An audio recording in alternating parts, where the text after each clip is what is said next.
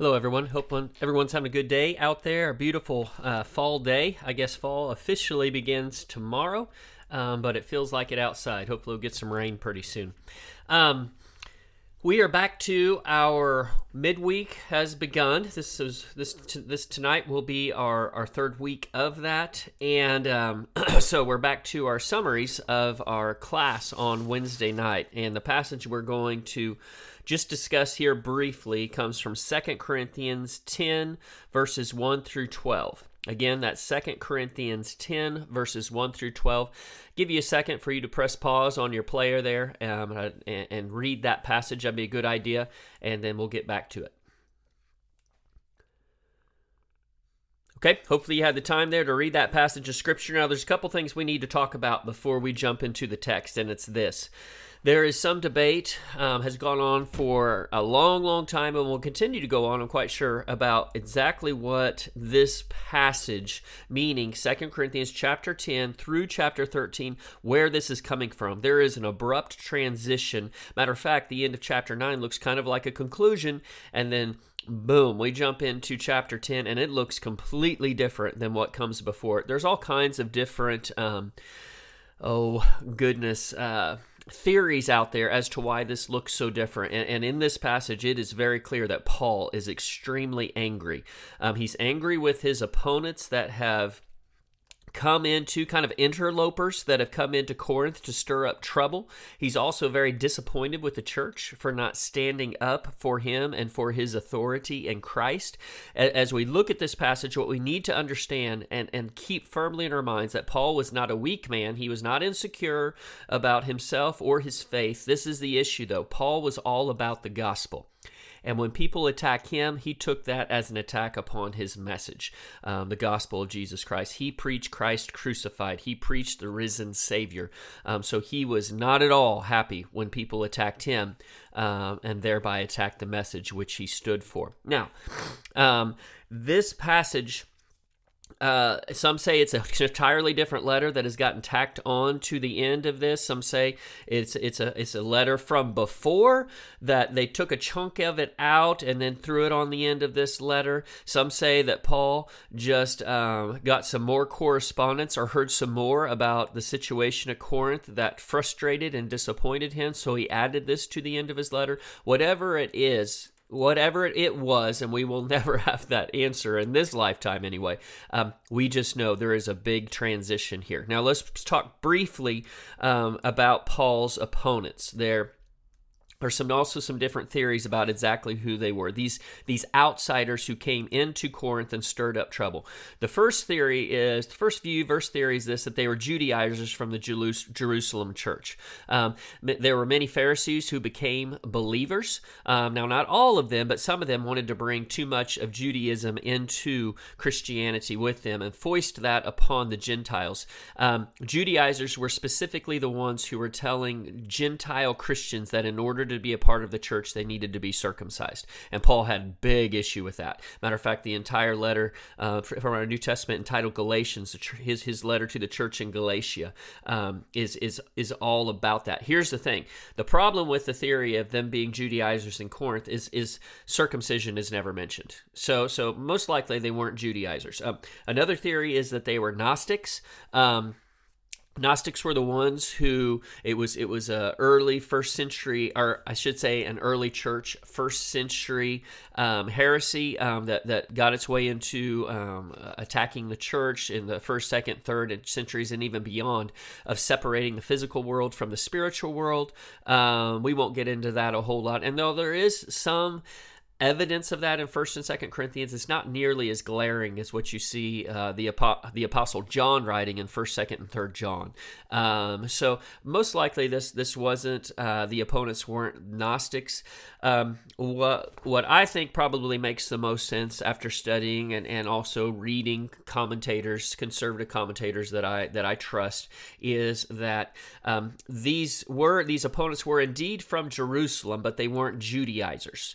Um, They were just simply coming from Jerusalem, trying to assert the authority of the Jerusalem church over the church in Corinth and probably over other Gentile churches as well. They brought this authority that they had in the form of letters of commendation, or uh, we would probably call them reference letters these days, um, from the leaders of the church in Jerusalem. Here's the problem.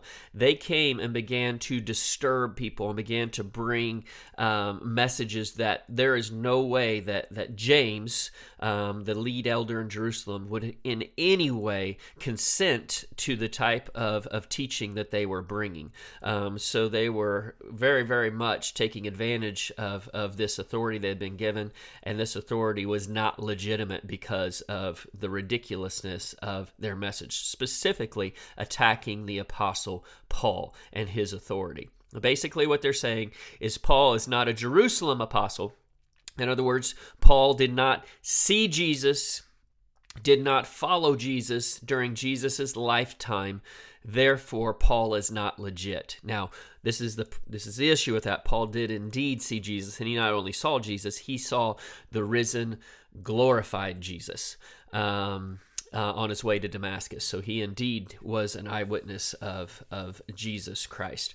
So anyway, all of that being said, those are these opponents, and this this these these next four chapters are written at them, attacking them, as well as, again, his disappointment with the church in Corinth for not standing up for him. So on that note, let's jump into the text. Um, kind of as we read through this, we see he he makes it very clear, I'm an apostle of Jesus Christ. I follow the lead of Jesus Christ. In the first couple of verses, he talks about the meekness, the gentleness, um, Jesus Christ who was meek. Um, he, he was tied to Christ for a couple of reasons. First of all, Paul's authority came from Christ. Secondly, what better way to describe Jesus than by meek and gentle in his time here on the earth? He refused to assert his authority in a way that would compromise his mission. Um, and he expected his servants, and specifically his servant, the Apostle Paul, to do the same. Um, So that that is probably why Paul, although he's angry here, he's trying to take care of this in the form of a letter, because he's pretty much saying, if this letter doesn't work, I'm coming back to Corinth, and it's it's not going to be fun for you guys. When I come back, I will assert my authority. All right, then he moves into talk about spiritual warfare. Um, we could a, a great parallel passage of that is Ephesians six, talking about the armor of God. Paul makes it clear that the the, the battles that we face in this world are not physical battles; they are spiritual battles um, against darkness. Um, And, and verse five is pretty cool. Um, I'm going to read that for you. It says, we are destroying speculations and every lofty thing raised up against the knowledge of God. We are taking every thought captive to the obedience of Christ. Here's something you need to understand. Paul is doing some quotation here. He's quoting actually Proverbs twenty-one twenty-two, where King Saul of the Old Testament was saying in Proverbs twenty-one twenty-two, that a wise man, in, in when it comes to battle, a wise man will go infiltrate into the city of his enemies and tear down the tower in which they place their trust. Um, you do that, and the battle is half won. Um, now, here's the thing. Paul is using this spiritually, of course, and this is very much Paul's purpose in ministry. Things that people put their trust in falsely.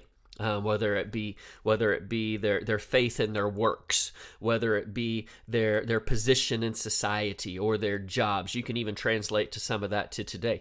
He would do what he could to destroy their trust in those things and show them that that trust is not legitimate, um, thereby putting their trust in what is legitimate and who is legitimate, more specifically, Jesus Christ, taking every thought captive to the obedience of Christ. Well, we talked about in class, I won't get into it now, but the similarities between the teaching of Socrates uh, many, many years before Paul and the teaching of the Apostle Paul. Um, their teaching methods were very, very similar, although unfortunately Socrates, um, when he would show people that, that their trust in these different things was was faulty, he did not have anything to give them in place of, of the trust that they now see is not worthy, um, not legitimate. Um, Paul did give them something, put their trust in, their trust in Jesus Christ.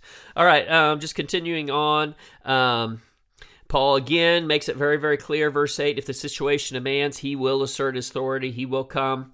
Um, uh, he, he, he, he says that very, very specifically. Um, here's the thing, even when Paul's dealing with his opponents, his letters, all of Paul's letters in the New Testament um, were for one purpose, to secure obedience and repentance if necessary. And that's what he really, really wanted. And then as we wrapped all this up in verse twelve, he makes it very, very clear, and this is something we can pull from today, and I don't think it's taking it too much out of context, um, but specifically this, when it comes to the comparisons in life that we have, his opponents were comparing themselves to each other, um, and and the, the, that's ridiculous. Um, when we are so tempted just to compare ourselves to other people, whether it's in keeping up with the Joneses, or whether it's looking down the ladder saying we're better than them, or looking up to the ladder, up the ladder and saying why can't we have it as good as them? We compare ourselves to to others. That doesn't work. As followers of Christ, who we are supposed to compare ourselves to is Christ, and and that will always put us in a position of humility, um, a position of of being humble, because we will never measure up to Christ, and he should be our model that we are reaching to attain. So that's why Paul says in First Corinthians eleven one, um, imitate me as I am imitating Christ. All right, so that's where we're at um, tonight, which is today is, is September twentieth, um, and tonight at midweek we will be covering the second part, uh, or the last part of First, uh, Second Corinthians chapter ten, so specifically Second Corinthians ten, thirteen through eighteen. So if you can make it tonight, that would be great.